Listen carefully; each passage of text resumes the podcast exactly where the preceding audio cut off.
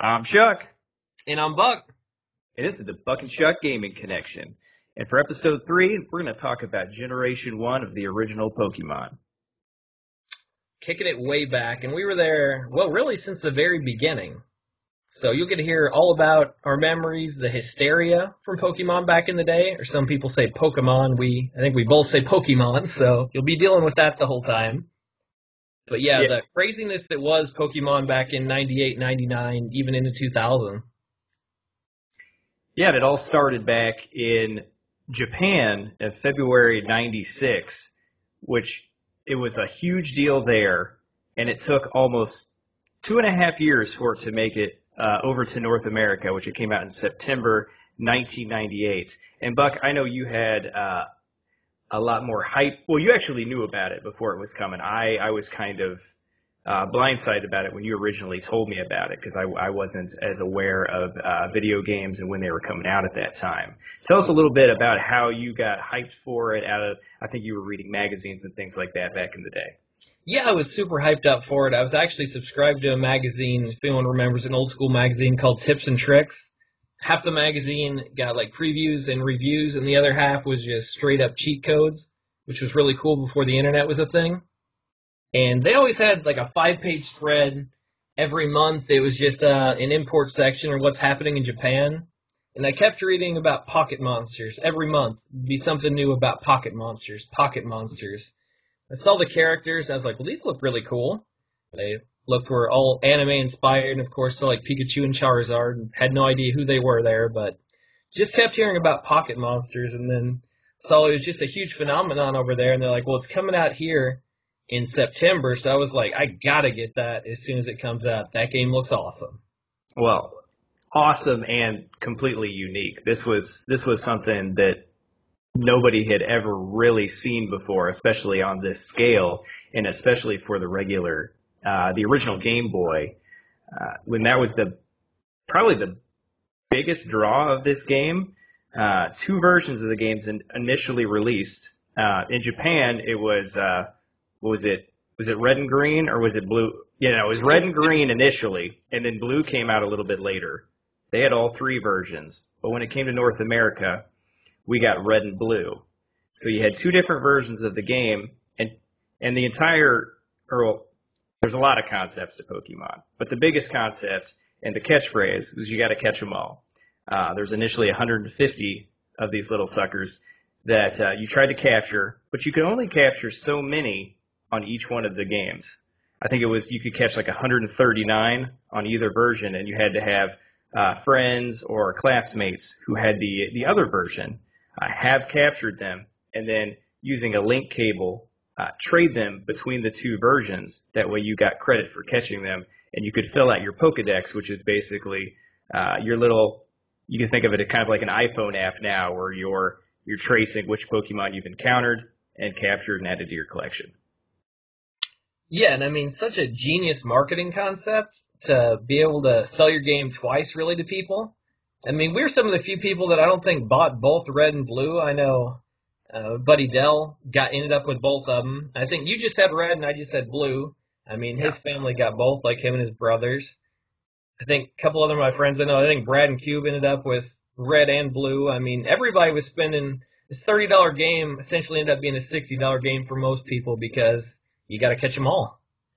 Well, and if you think about it like that, if you were if you got both of them, uh, unless you had a sibling, getting both of them and being able to trade between the two meant you also had to get a second Game Boy, which that got expensive. And strangely enough, not a lot of people actually had link cables back then. No. So if you, if you had a link cable, everybody wanted to trade with you. Yeah, and I actually got my link cable way back in the day with the F one Grand Prix game, probably from like ninety-one or ninety-two. My brother got way back with the – I had the original brick Game Boy. The old school gray one. I think you had a. Did you have a Game Boy Pocket or Color? I, I know you had, I had the purple Game Boy Color at one point. When it originally came out, I had I had the gray brick. Everybody had to have the gray brick. That was that was like the entrance entrance exam to having a Game Boy. you you didn't earn the right to have a Game Boy Color, this slim thing that actually did fit in your pocket. It yeah. was that it, it was it was Christmas. Uh, it was that December that I got my Game Boy Color. So Christmas ninety-eight. Yeah. Yeah, I remember that purple Game Boy Color because I still had the huge brick.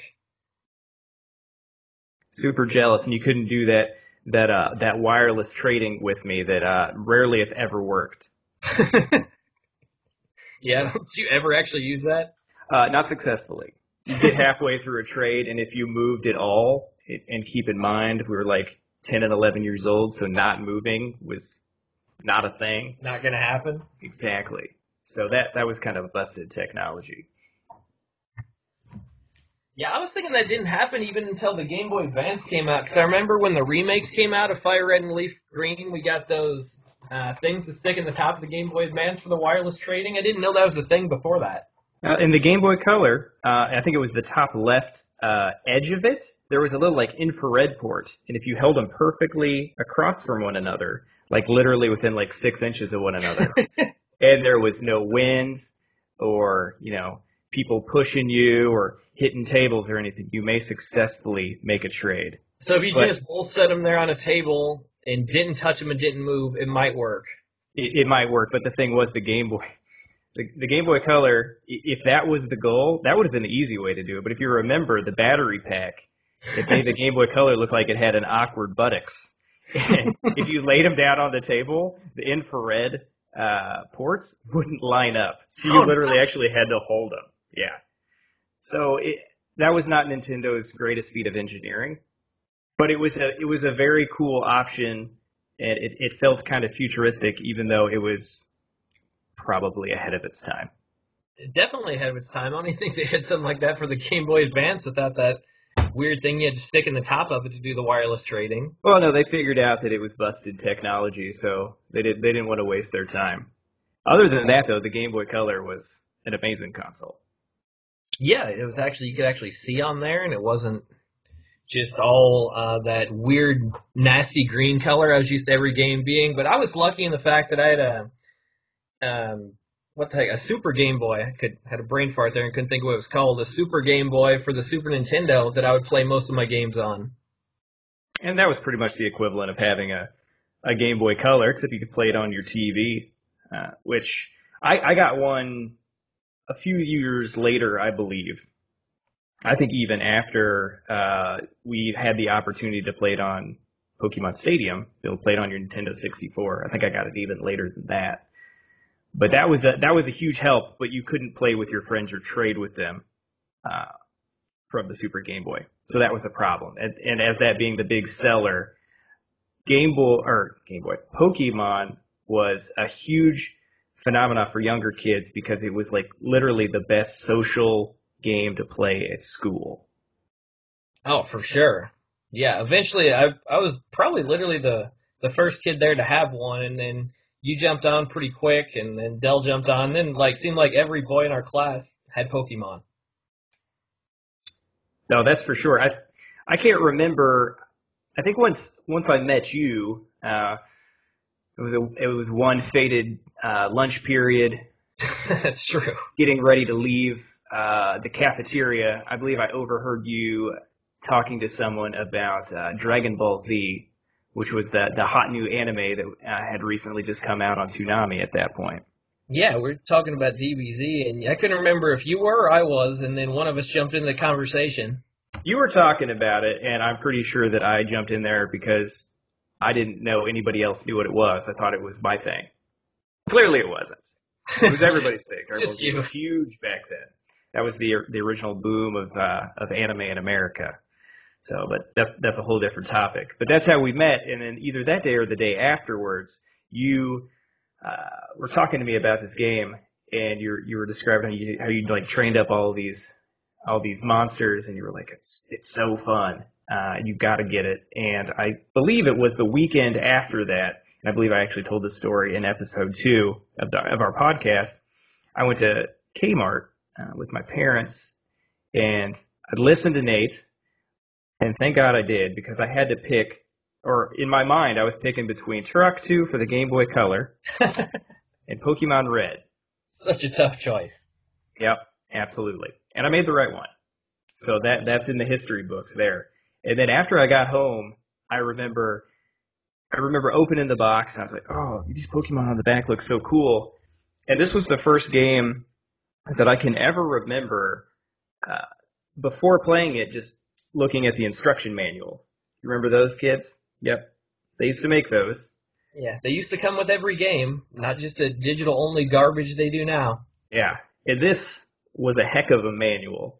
I'm looking at it right now. Uh, lots of good memories here. This thing was sixty pages long, full color. Uh, basically, this is what captured my imagination before I even opened the game. And this is this is what companies used to do, especially Nintendo back in the day, where they used to put a lot of effort into to designing their manuals and putting a lot of the game's artwork and characters in there to uh, tell a little bit more of the story outside of the game, but also just getting you really excited about all of the different creatures that you'd encounter on your journey. And as a kid, that's always exciting. You, I remember always loving to go to the zoo, uh, see new animals, uh, go to the river uh, and see, you know, fish, frogs, all that kind of stuff. So, I mean, that kind of that tugs at the heartstrings of of the kind of stuff that is new and engaging when you're a child. Yeah, I mean, it was, I mean, it's not something that you even, even back then, I mean, some games had the instruction, use the instruction manual to actually tell their story, especially a lot of old platformers. You wouldn't even get a story in the game, you'd look at it in the instructions, but Pokemon took it to a new level. With a, almost, there's a big chunk of it that's just dedicated to the story and talks about you and your rival in there, isn't it? Yeah, there's uh, there's two or three pages at the beginning that tell the story of uh, of you, uh, either red or blue, depending upon what version you have, and then you name your character. So it's kind of also a story about you, which was, I, I believe it was the first game that I ever played where you could actually name your character. Not counting, I mean, I played R P Gs before that where you could, but I mean, you were already along a set path, getting a set party there, so it didn't feel as unique as Pokemon. You actually created your whole team yourself. I mean, if you're renaming, you know, Cecil from Final Fantasy four, Buck or Chuck, I mean, it doesn't feel the same as actually naming your Pokemon trainer character, and then you could even, you know, a nickname for every single Pokemon on there, too. Yeah, that helps you uh, kind of generate that special bond with all of them. And one of the coolest things about the manual, it wasn't just a manual, because I think uh, Nintendo and the uh, development studio, was it Game Freak, I believe? They Definitely. They knew that this was an original concept, and they knew that maybe not everybody would uh, be prepared for kind of the uniqueness uh, that this title brought to the table. And I'd say about ten to fifteen pages of this instruction manual is a is a not necessarily step by step, but it's it's a guide through the first few areas and up to the first gym leader, kind of explaining to you like what Pokemon you're going to interact with, how the different game mechanics work, a couple of hints, uh, who your starters you're going to pick is. And those are all important to getting to understand the concepts of, you know, training your Pokemon, getting them stronger, catching new Pokemon to put on your team, as well as, you know, just managing items and uh, everything else that comes with uh, a normal R P G, uh, minus the the uh, the incredible monster capture system that Pokemon brought to the table. Yeah, and I know we went through uh, a little bit different, I think, in our first playthroughs. I went through, I think, how a lot of people probably did, is I picked Squirtle at the beginning, and then I overly power-leveled just Squirtle, and I would catch random Pokemon and kind of stick them on there, but my Blastoise ended up being like twenty levels ahead of every other Pokemon, so basically using to fight everybody. And I think you uh, you leveled your team a little more evenly, which is the uh, the smart method there. Yeah, I did. I remember the, the first time I booted the game up, I caught pretty much every Pokemon that I saw. I don't know if that was necessarily uncommon. I doubt it was. But I remember a distinct point when I was looking through the manual and I saw the fact that you had to interact with a P C to kind of manage your Pokemon, to deposit them and Uh, in, in the computer so you could catch more, as well as, you know, kind of adjust your team on the fly. And what I remember as a kid, I was like, oh, this is really technologically advanced. And I remember the concept of of catching six and then having to figure out this P C system, which, spoilers, is not complicated. It's very well designed, very easy to understand. But as someone who'd never really played uh, an R P G up to that point, that kind of boggled my mind a little bit. And I also wasn't uh, savvy with computers back then because, you know, we didn't interact with computers any if at all. No, know, we had even like going a, through a school. typing class in school, that was about it. Right. So I remember, I distinctly remember uh, going through, was it uh, Viridian Forest, and catching my sixth Pokemon. It was a Kakuna, which was com- completely worthless, but I was like, ooh, new Pokemon, gotta get it. And I just remember like getting real stressed out that I had to figure out the P C. I was like, oh no, I don't know which ones to put away. I don't necessarily know what box I'm going to put them in. I hope I don't lose them. But it turns out the game's very simple. It's very user-friendly. And that was just me being worried for no reason. But that was just kind of how unique this game was to someone who uh, hadn't played a lot of games like this back then. And, th- and I, I can't think of a game uh, from that era that had any type of reasonable... reasonably complicated management like that involved. Yeah, and another new thing it brought to the table that completely blew my mind at the time was the first time, the first Pokemon I had evolved was my Squirtle into a War Turtle. I was like, what in the world is this? Like, this dude's changing? Evolving wasn't a concept then. This is before Digimon hit the States or anything, so that was freaking mind-blowing at the time to see your Pokemon evolve into something from a, a little turtle into... a ginormous turtle with two cannons on its back eventually. That was crazy. The big reason why that was so cool is because that opened up all kinds of possibilities. Because you didn't know, like, you saw this this small little uh, bug in the forest. You're like, well, you know, my you know my Bulbasaur evolved into the Ivysaur. Well, maybe this worm will actually turn into something cool.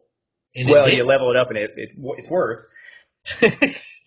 But then, if you keep working at it, uh, it eventually turns into a bee or a butterfly, and that's cool. Those Pokemon are actually very powerful, and I just remember just, just catching Pokemon. I was like, oh, I want to train all of them because I want to see. Yeah, just to see what happens, because this was still an infancy of the internet. So unless you went, you, know, you had you know a decent amount of money or... Um, maybe, well, most people had dial-up internet if you had it back then. I think everybody did. I didn't at that point. You didn't. I mean, if you had internet, it was dial-up is what I mean. Oh, yeah, absolutely. Either that or, like, pay-per-minute A O L, which I remember that was a nightmare. So then you yeah. couldn't even be on the internet. Yeah, that's right. Well, unless you had your six hundred minute free A O L disc. That's true. You signed up for that. You know. But, yeah, you either had that or... Uh, you were lucky enough to have some extra cash or your parents were willing to buy you the player's guide. Yeah, you had that, didn't you? I didn't have it right away. I, I believe I got it probably six months after I got the game. And that player's guide... Uh, you like, don't got everything. yeah, yeah. The player's guide was unique because due to the, the collecting aspect and uh, you know the Pokédex tracking, the player's guide came with a cool little feature at the end where it had its own built-in Pokédex with all the information about the Pokémon and all the moves and the evolutions that come with them. But it also had a sheet of stickers, and you could take these stickers and you know place them uh, on the Pokédex entries. And it was a way for you to be able to kind of like tactilely track which Pokemon that you've captured. Outside of, you know, the Pokedex that's built into the game, you could also, maybe when you're not playing the game or you don't have access to it, you could look through your Pokedex uh, in your player's guide and, you know, you'd see which ones you've captured based on the stickers. And I, I always thought that was kind of fun. Yeah, I mean, it tied in another aspect there of you could just track it by catching them all, catching all the stickers and filling them in. Yeah, and I think the player's guide... Uh, made that more fun, but I think it also took away some of like the majesty and the mystery of the game because you could see all the evolutions ahead of time, which was which was part of the magic for me for sure. But the player's guide, other other than that aspect of it, I don't think that it, outside of like telling you what levels the Pokemon learn moves on, which is something we haven't mentioned. Uh, Pokemon, when you level them up, they don't know. Not only do they evolve. Not all of them, but most of them evolve at some point. They also learn new moves uh, every few levels, up to around level fifty or sixty. And these moves uh, can be, when they learn them, you can choose to keep them. Uh, you can override old moves, or if you figure out that the move that you're about to learn, you don't need it, you can just have your, your Pokemon forget it. And you, but the, the big strategy here was each Pokemon on your team could only have four moves at a time. So you had to be diligent at kind of understanding maybe what your team was lacking, uh, what what kind of Pokemon uh, the Pokemon in question that was learning the move was strong or weak against, and cover up those weaknesses. There was a lot of built-in strategy that I think a lot of people ignore from the first generation, even though it was easily the most simple of all of them. And broken. Absolutely broken. And another thing, too, like, if anyone uh, plays Pokemon still to this day, the T Ms you can use as many times as you want. Back in the day, back in Gen one, you used the T M one time, it was gone forever. I mean, you teach someone, you know, Thunderbolt, pick who you want, because after you do it, it's gone. Yeah, that was... Well, I, at, at the, the first time I played through it, it wasn't stressful, but I remember repeat, repeat playthroughs, I was always just like, maybe I won't use it. I'll just save it until the end. Yeah, like a Master Ball. Yes. Yeah, there was a... The original Generation one, and I want to say Generation two had the same situation where your T Ms disappeared, but I could be wrong. It did, for sure. There was a lot of one-time uh, use-only items that you had to kind of keep track of. Uh, but there was also, uh, besides just T Ms, uh, the H M system, which stands for uh, Hidden Machines, were basically, I think it was, in the Generation one it was five. There was five of them, and they were basically new moves uh, that you would earn from defeating gym leaders or doing uh, certain quests within the game, and they would allow you to access different areas. So they'd give your Pokemon new moves, they would allow them to interact with the environment, solve puzzles, and things like that. Yeah, what were the five? I know there's Flash, Cut, Fly, Strength. Strength. So yep. There we go. Did you say Flash? Yeah. Okay, yeah. Yep. Flash, Cut, Surf, Strength, and Fly. Yeah, I think that's it. Yeah, and I remember a uh, fun fact here. I remember before you really knew what they were, you actually went through the first cave where you need Flash. You went through that thing blind, where you couldn't see anything, so I told you you could actually use Flash and light it up. I did, but I was I was hardcore back then. I could I could overcome any obstacle with enough time and patience. So, I don't know. Yeah, nothing would hold me back from playing that game and progressing. Uh, and that was that actually. There were some other points of the game that, for whatever reason, I had more t- I had more difficulty than I did with that cave. But yeah, that was uh, that that was one of those H Ms that was a little trickier to find or even know what they did, because I don't outside of Cut, I don't necessarily remember using a ton of them. Well, I mean, uh, Surf, obviously, you have to to get by. That's true, and probably Strength as well. But yeah, uh, I don't. I don't remember what. It, I don't remember everything about my first playthrough, even though I wish I could. But these abilities were were cool in the fact that they would give you. They they would kind of. They'd be like gates for general progress in the game. You'd have to earn one before you could move on to different places. But one thing that was beyond beyond annoying, H Ms would take up one of your move slots. The problem, like two problems. Most of them were terrible. Yeah. Absolutely terrible. Except and the second, everything. Except, yeah, Surf was pretty good. Fly wasn't bad. That's true, but I mean, if you knew what to do, you could kind of switch out against it. Very true. But the, the most egregious offense was H M moves could not be forgotten. There was no way in Generation one to take that move off of your Pokemon. So if you did teach one of your main Pokemon, so for example, I taught my Venusaur Cut. Taught him Cut. Had it all the way through the Elite Four. What a shame. He was cutting him down. Yeah, he was. He, he was tickling him. So what you find out when you play the game later, uh, which is unfortunate and not really that fun, you would you would catch a Pokemon or two, and you would make them what they the term has been coined H M slaves, where you would just teach them all of the H Ms. And switch them in and out of your P C as you needed them. So that way you didn't mess up your main squad of six. I think Machop was my main one. He was a boss when it came to learning H Ms. Oh, he he could definitely probably do Cut, Strength, and maybe Flash. He could do Flash, too. Nice. Nice. Because Fly wasn't really an issue because whoever your main, or your flying Pokemon was, I think mine was usually Pidgeotto, or Pidgeot, But, I mean, you just teach them fly, and that's no big deal. And same with Surf with Blastoise, like, or any water Pokemon you use. Surf. Oh, yeah. Surf was arguably the best water move in the game, yeah. Yeah, exactly. Too bad they all couldn't have been that good.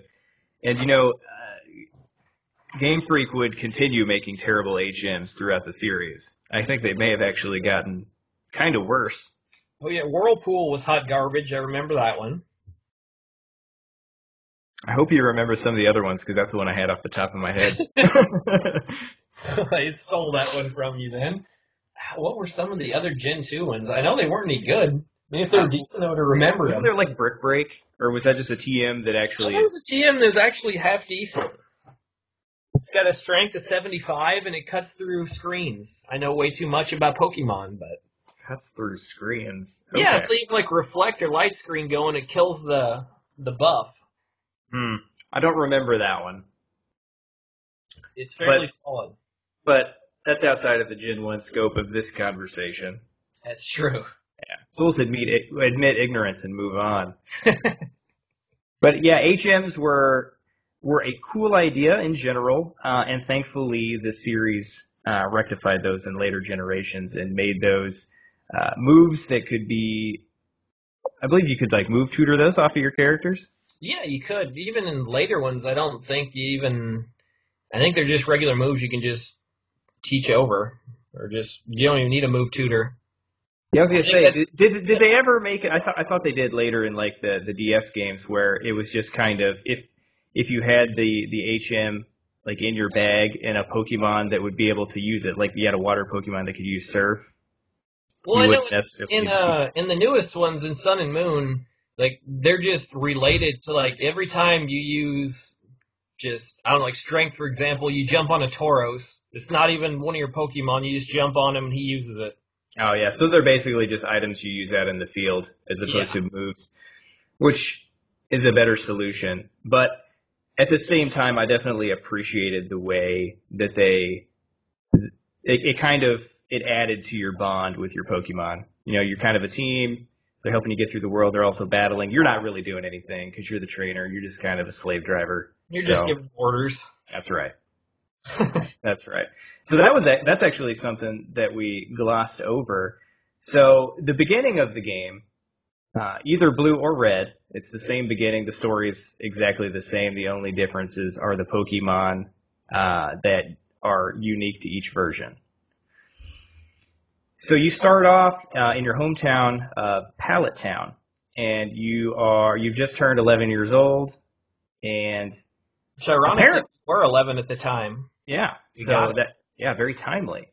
So apparently in Pallet Town, where there's only three, like four houses, every child gets kicked out of the house at eleven and gets sent out into uh, the great unknown to capture monsters. And there's and, like hardly any males around. Period. Like that's true. Males, they're rare. That's, that's that's deep. That's deep. And disturbing. Yeah, kind of. But regardless of how odd it is, I mean the whole game's odd. But so you go out and to quest on your own, and what you do is you you head on to the next town, and uh, the local professor, Professor Oak, catches you when you've walked into some tall grass. And he doesn't want you to get assaulted by a rat. And he he kind of shows you uh, the power of Pokemon and what they can do. And he decides that you need your own. So you go to his laboratory, and you meet up with him and his... Is it his grandson, who is your rival? Yes. Who is also eleven, and he is a mean kid now. And the story in the game states he is mean because you are... the same age and the same height. And that is all he's basing this off of. I mean, that's legit right there. I know. Yeah. Real real uh, driving passion there. So the, the next scene is basically Professor Oak asks you to go out on this quest to fill out the Pokédex. Uh, and because he, he's been a, uh, a scientist of, of Pokemon. He's been studying them uh, for years, trying to learn everything he can about them. But there's tons of undiscovered species, and he wants you guys to take on that challenge as well. So he, the first uh, first order of business, pick your first Pokemon. And this is one of I, I don't even really know how to describe it, but it's a defining factor of the series. You do it in every game. I, I on all of the main series games, you pick from three starter Pokemon. And it's and always it, fire, water, and grass of some sort. Yes. And the original three, Bulbasaur, Charmander, and Squirtle, three of the most remembered and revered Pokemon of all time. Everybody knows who they are. They're iconic. Yeah, absolutely iconic. You read the descriptions of them, you figure out which one of these guys is going on your quest with you. And who did you pick, Buck? Oh, I mean, it wasn't even a choice. Going with Squirtle, he's the man. Was he... Did you know before you even got the game from that spread and tips and tricks that that's who you were going with? Yeah, I mean, I really did. I knew... I had a, I didn't know for sure, but I had a hunch he was the guy on the cover, too. Because I kind of figured out Charizard or Charmeleon would turn in, or Charmander would end up being the guy on red, just because of the fire on his tail there looking the same. So I figured he's going to end up being the guy on blue, which I thought looked awesome, which is the main reason I bought the blue version. No, that makes sense. And when I, I believe I made my decision based off of uh, you and Dell, because Dell picked Charmander and I picked Bulbasaur. Yeah, that's true. I it had, turned all. It, it, so I, I, I just, I just got the leftovers. But luckily for me, I'm a huge fan of dinosaurs, so Bulbasaur was like right up my alley. I was very excited, and he's, a, I mean, he's right up there and probably my top six favorite Pokemon of all time. I think I'm sure Squirtle is for you too. Yeah, I mean Squirtle, Blastoise, definitely right up there. Well, Wartortle's cool too. He's not as cool. He's kind of a weird-looking dude, but he's still cool. Well, his evolution doesn't make sense in the line, that's for sure. I'm not sure why he like turned into a an Olympic, an Olymp, like a god from Olympus or something. I thought he had like the Heihachi hair from Tekken, so that's how. Oh, oh well, that's that, that's fair. That is strange. Looks pretty sweet, but he, he traded those in for water cannons, which was a much much better deal. I mean, that's an upgrade if there ever was one. Yeah, absolutely. So you pick your Pokemon, and then your rival picks uh, the the opposing element. So uh, one thing we didn't mention is that all, every Pokemon has a couple different elements assigned to them. So Bulbasaur is grass and poison. Charmander is fire, and Squirtle is water. And different elements are weak or resistant to others. So, for example, Bulbasaur is strong against Squirtle, Squirtle is uh, strong against Charmander, and Charmander is strong against Bulbasaur. In this old triangle system. Absolutely. And it, it made everything very simple to remember, and a lot, I, I would say, for the most part, all the weaknesses made sense. Yeah, I mean, for the most part they did. I think there were some weird ones like Psychic was weak to bug, which didn't make a whole lot of sense. But for the most part, they're pretty easy to understand. Well, I mean, there there was also, like, I thought it was weird at the time, like, Psychic is strong against fighting Pokemon, but now it makes sense because geeks are cooler. So it just worked out yeah. for me. But, yeah, most of them made sense. So it was easy to grasp as a kid. And, and and one of the best things about the first generation is just the design of the Pokemon. There's there's really no question what element they're going to be when you see them. That was yeah, that. it's it's mighty obvious on ninety-five percent of them. Yes, which I think is, which has kind of been lost on the designs of some of the more recent generations. Now that we have like a thousand Pokemon, am I correct yeah. in saying we have over over a thousand at this point? I think it's eight or nine hundred something. I don't know the exact number. Okay, so next year we'll have over a thousand. That's fine. That's a safe bet. Regardless, we can't have too many, uh, unless you're trying to catch them all, and then that's just ridiculous. Yeah, we stopped doing that after Gen one. We did catch them all. Spoiler alert, that's coming later. Yes. Good conversation there. So after after you and your rival have picked uh, your original Pokemon, your rival challenges you to a duel. Because he's a dick, and he hates you because you're the same height. No and woman is apparently going to recognize him as the alpha male here, so he has to beat you down.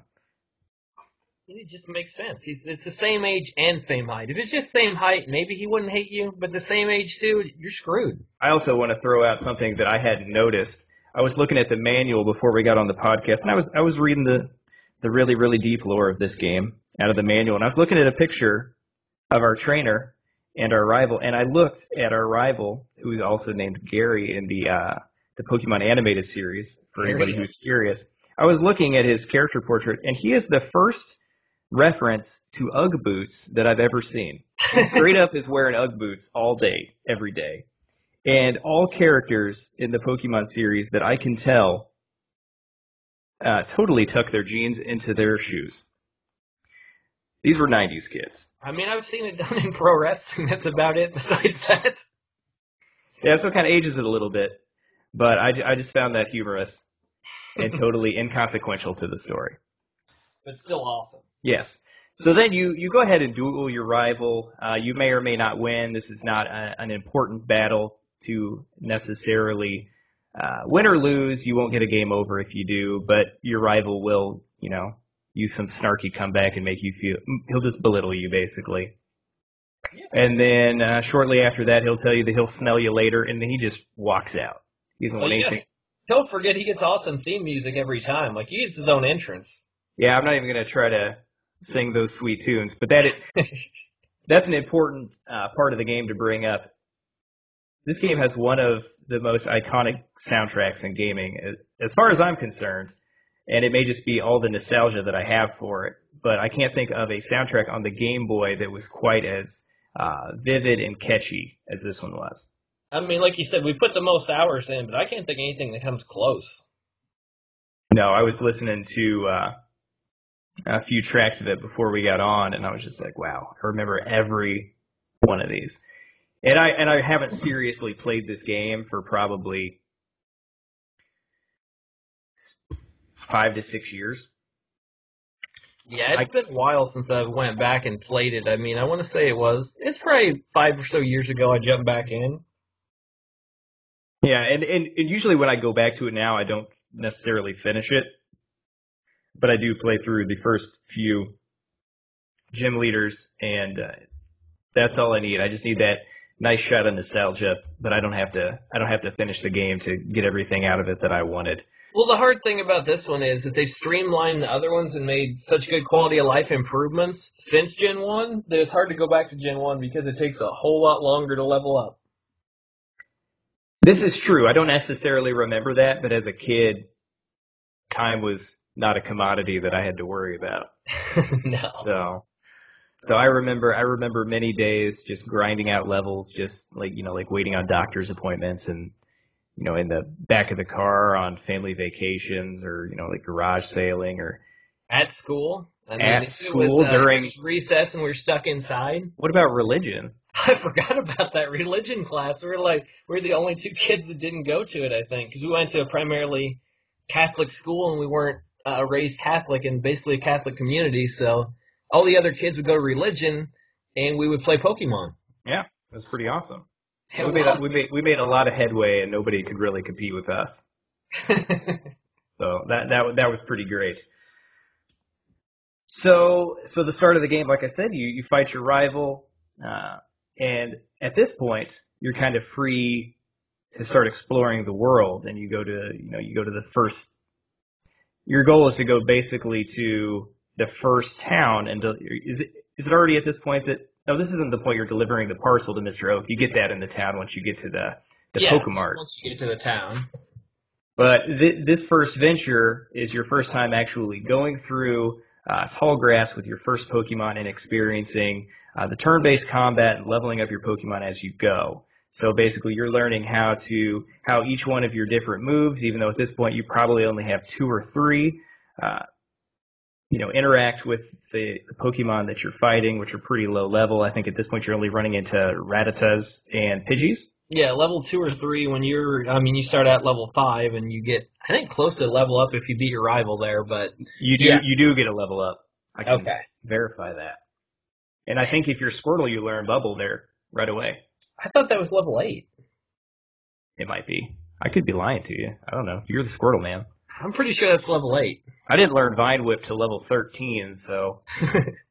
Bulbasaur was a late bloomer, but he was a boss after that. I mean, we both had it easy if you think about...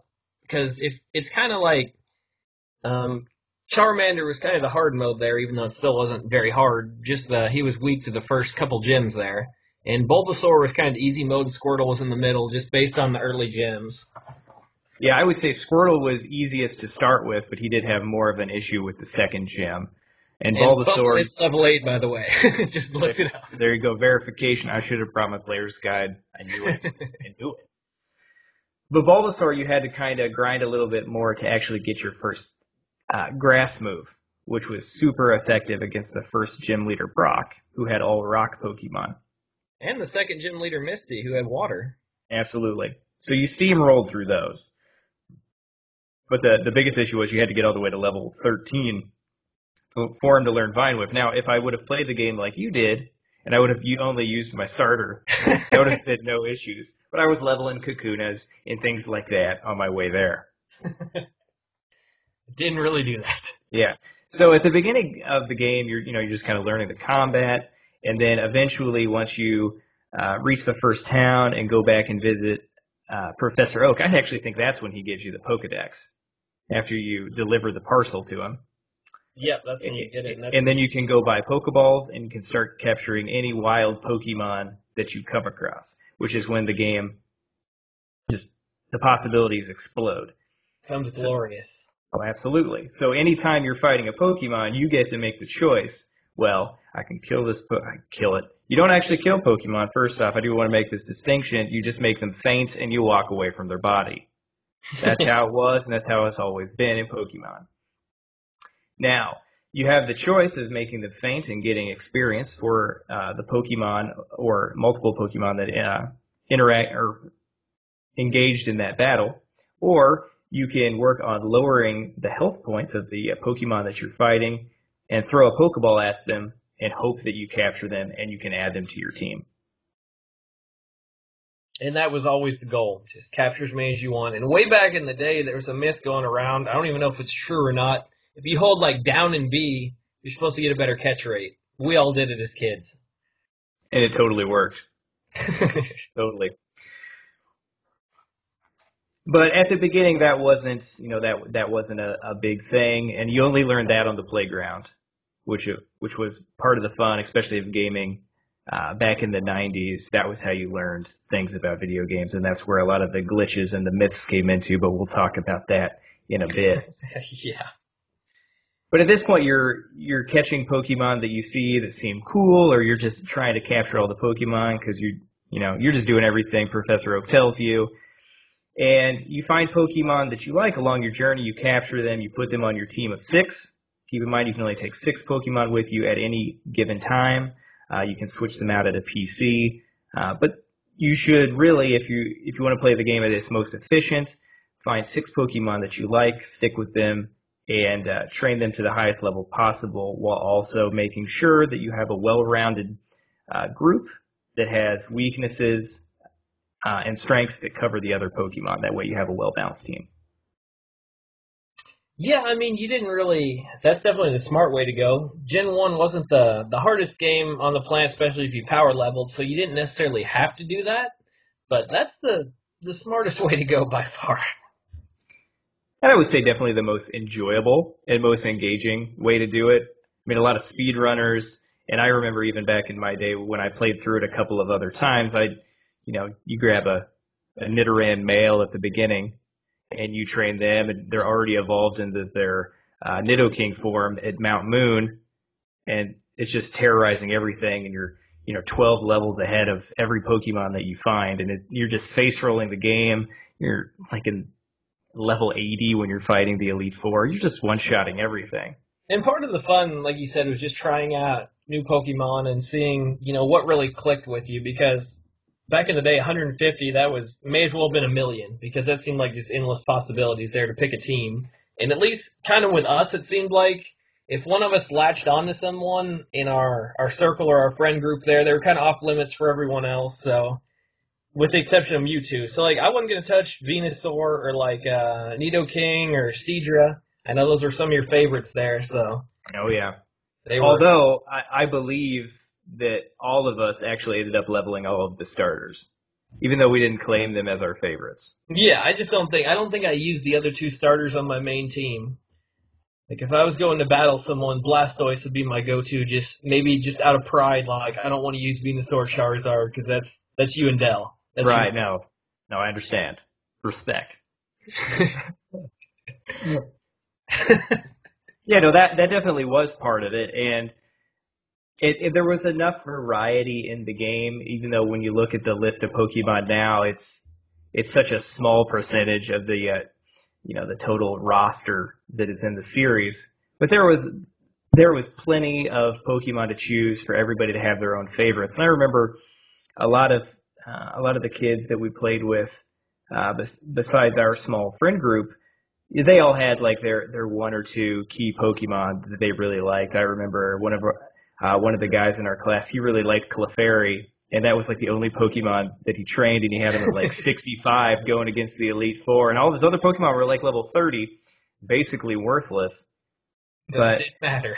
Yeah, it did matter. You you found the Pokemon that you liked, whether it was from an aesthetic point or you just liked the you know the different moves that they learned. I remember that was always a Besides the evolution and seeing what they turn into, what moves they would learn, because there was so it, it it seemed like there was thousands of moves even for all the Pokemon, even though they only learned like I think it was like twelve to fifteen moves uh, for your average Pokemon, but they could learn uh, one Pokemon. Let's say Squirtle, for example, uh, doesn't just learn water-based moves, even though it's a water Pokemon. He could learn physical moves. He could learn ground moves like Earthquake.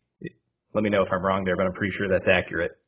Yeah, he could learn, I mean, he could learn other moves too. He could learn Ice Beam, which is an ice move on there. He had fighting moves you could use, like uh, Submission or Seismic Toss. I don't think he actually learned Earthquake. Weirdly enough, I do remember he could actually learn Dig, which I always thought was freaking bizarre. That is bizarre. But that's one of the beauties of, of the way these Pokemon were designed. Uh, each Pokemon, not only did they learn a particular set of moves as they leveled up, but each Pokemon could only learn a certain amount of T Ms, which are the items you use to teach them moves. And you, you got these these items as you progressed in the story. You did side quests, things like that. So these Pokemon that learn these, you know, these twelve moves as they level up, well, they a lot of them could learn, you know, twenty, thirty, forty other moves if you taught him, so you could customize it. So, for example, Blastoise is, he's really weak to electric-type Pokemon, like Pikachu. But if he can learn Dig, he can dodge an electric move, hit him with hit him with the Dig, which is a ground move. Electric Pokemon are weak to ground. So that's one way you can cover your weaknesses, uh, saying you don't have another ground Pokemon to actually take out the Pokemon that you're battling at the time. So that was... Uh, part of the strategy that I, I really thought was probably the most fun part. Yeah, I mean, you could customize your team. You could almost have someone that was kind of... I mean, Mewtwo was basically a phenom because psychics were completely unchecked in Gen one because no bug Pokemon could really stand up to him, and that was, I think, about their only weakness back then. It was, and they were worthless. Yeah, bug exactly. Pokemon were worthless back then. You only had... Did did you only have uh, Butterfree and Beedrill at that point? That's the only ones I can remember off the top of my head. I mean, Parasect, was that bug or poison? That was that was uh, that was grass and poison at that point. I'm pretty sure. Yeah, I mean, yeah, that was that's it then. Yeah, and I mean so, that's the whole reason Dark type was created in Gen two because psychics were too powerful. Yeah. Well, another thing is Mewtwo had the highest stats per Pokemon for any of the Pokemon. Mewtwo was one of the the four legendary. Was he actually considered a legendary Pokemon in the first one? I guess he must have been. Yeah, he was definitely. So he was like the last Pokemon that you had the access to uh, capture, and so Mewtwo was completely broken. I think Mewtwo was created in a lab based on lots of other Pokemon. He was kind of like the W D forty of Pokemon, if I'm not mistaken. And Mew, and, don't forget. Yeah, and Mew, and Mew, but he was not in the original one hundred fifty, but could be found. That's true. We'll What's get to that. yeah, wait, that yeah, that was that was the main way. Or you could waste your time with all of the myths that were going around for different ways that you could find him.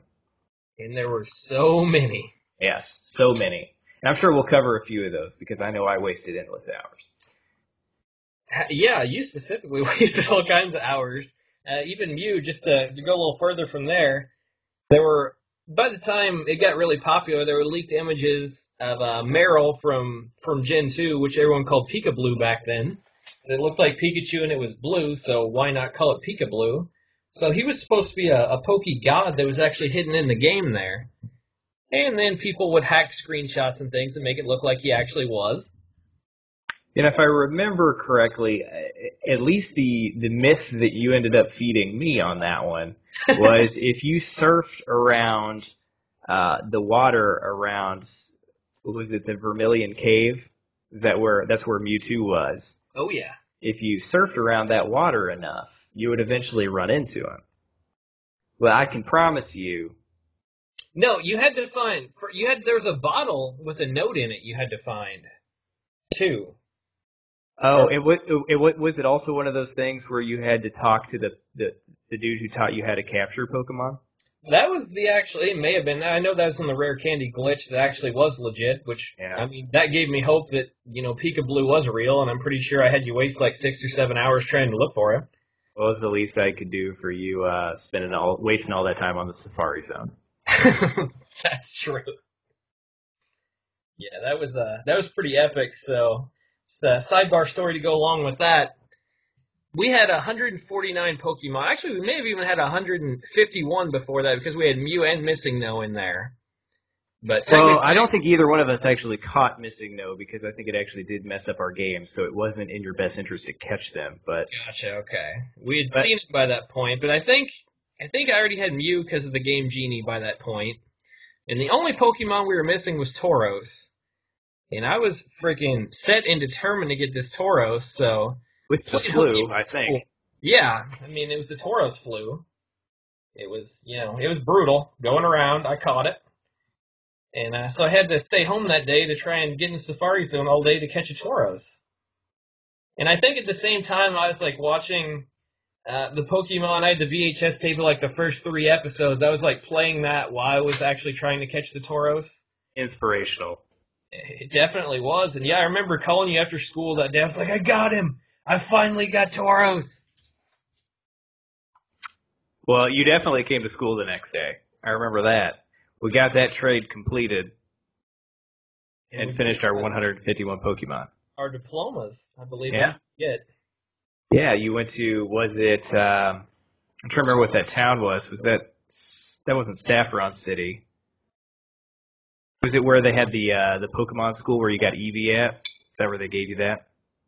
I don't remember. Did you just go back to Professor Oak in Pallet Town? I don't remember. It's been a while. It has been a while, but I'm pretty sure it was in the in that same building that you got Eevee. Um, it could easily be. Yeah. But that was... Uh, That was a very rewarding experience. Uh, we, we spent hundreds of hours on those games. I remember I, for one, on my main file, I think I put between two hundred fifty and three hundred hours in. And that was well after we actually caught the one hundred fifty. Yeah, and this is a funny story about your original file. I ended up uh, having you erase it. Well, you know what? He had a good idea, and I don't think either one of us, or if he did, he didn't admit to it. No, I didn't. Quite, I still won't admit to that because I didn't know. Quite thinking through the idea, and I think a lot of people who, who played back in the day had this happen to them because I have heard of it in various forums and things like that. One of the one of the things about the game was, especially trying to get all of the Pokemon, was you could only pick one starter, and you could never find the other two going through the game. You could you could trade with other people to get, you know, Pokédex credit for it, but you couldn't actually have them on your team and use them, which was well, frustrating. The, the issue was, if you trade with someone, by the time you trade with someone, they have the evolved version. So, like, we had Char, I had Charizard and a Venusaur, but I didn't have Bulbasaur, Ivysaur, Charmander, Charmeleon. Yeah, because we weren't patient enough to wait to trade with each other.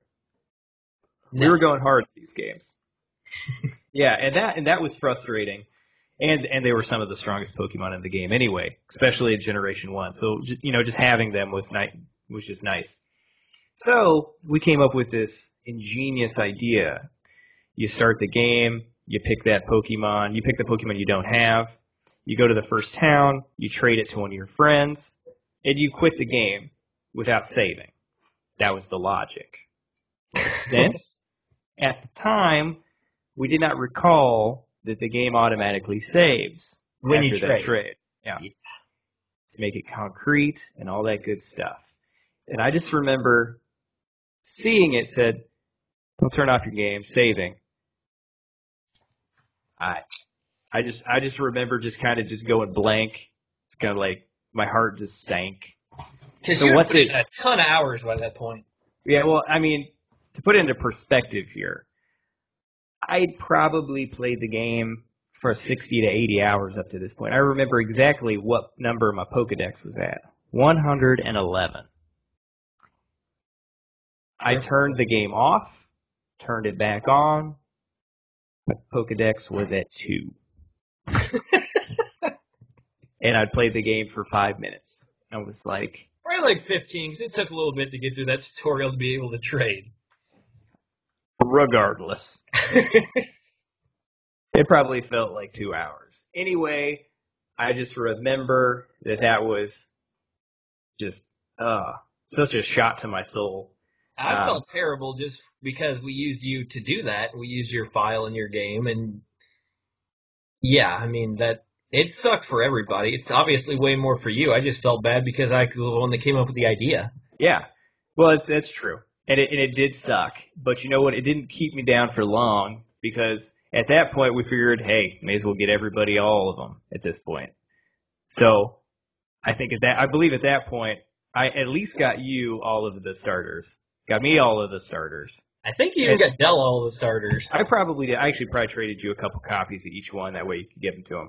Yeah, I think so. And I think probably a week or two later, I'd probably already caught up again. As a kid, you have unlimited time to play these games. Outside of sports practice and school. And I knew what I was doing, so I didn't have to waste time learning learning the concepts of the game. I caught up pretty quickly. It, it, it wasn't like a lot of the other R P Gs that I've played since, where if I lose my progress, I lose a lot of drive. I mean, if I lose eighty, sixty or eighty hours in a game now, I'm probably dropping it. Let's be real. Oh, absolutely. You wouldn't want to do that again. R P Gs aren't usually super engaging to do again. No, that's just, that's just, a lot of them I play for the story, and after you've seen the story once, you don't really want to go back. Pokemon's an exception, which you don't do that, but still, yeah. Well, I think part of the drive was it, Pokemon was a social game, too. So I don't want to say it was part of, like, social status or anything. I was like, oh, that sucks, but I need to be better than everybody else. And, I mean, that was kind of the the, the driving force behind even the story and the, the components of the game. You know, you want to be the very best, the best there ever was. Yeah, I'm not going to sing the theme song, even though I'm sure I could. And I'm sure that's what kind of like motivated me to do it again, let alone the fact that it was probably the only game that I was playing at that point. So I didn't have many games at that point, and I had unlimited patience. So and a ton of time. And a ton of time. And it didn't take me long to catch back up. And that happened, you know, obviously we got to the point where we had one hundred fifty-one, so obviously I made up for the lost time.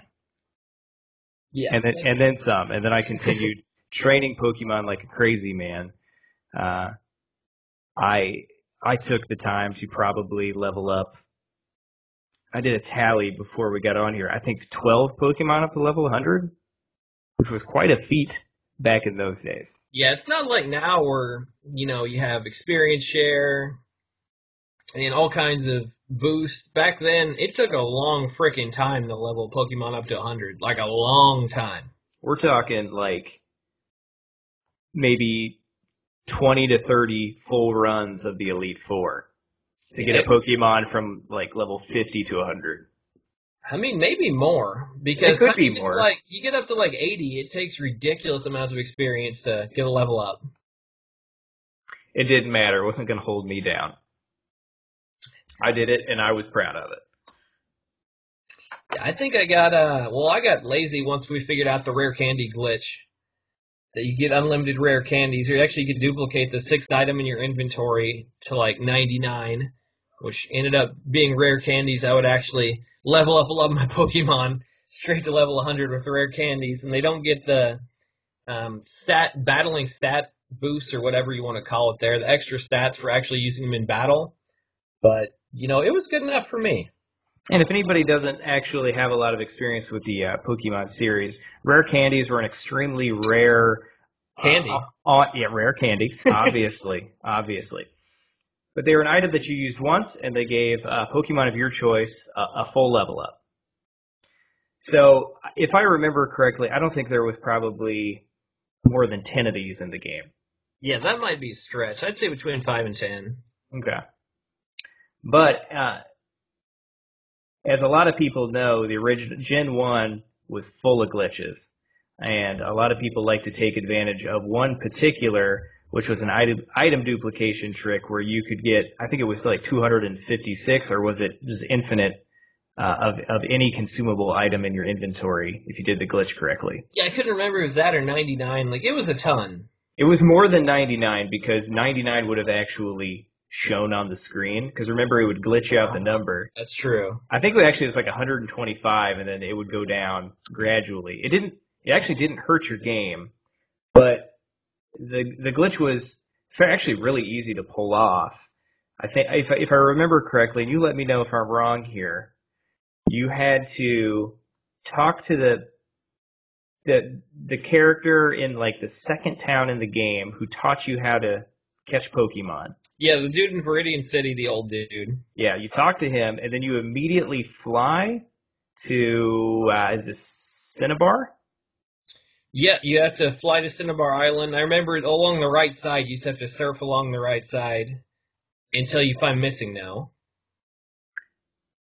Yes, and I th- and I believe at that point you had to have the item that you wanted to duplicate. If I remember correctly, it was the sixth item in your inventory.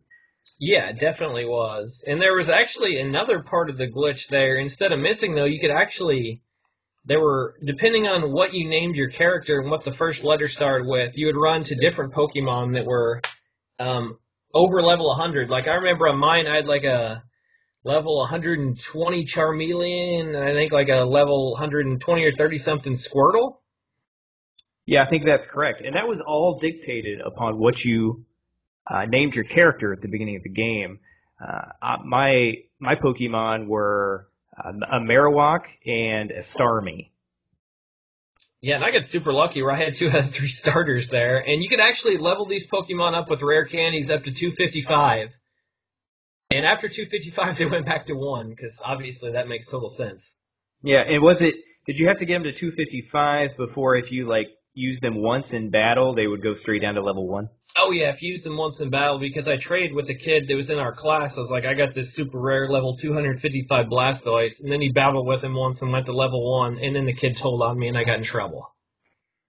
It ain't right. No. I mean, I was doing him a solid. Where else is he going to find a level two hundred fifty-five Blastoise? That's right. He wasn't in the know. He definitely Not wasn't. in the know. I think I got his Mewtwo or something. It was terrible, but ended up getting it back to him. Yeah. Good on you. Good on you. But, I mean, there was a, a lot of glitches and a, a lot of myths that were, were going around back in those days. I know we mentioned the Pikachu.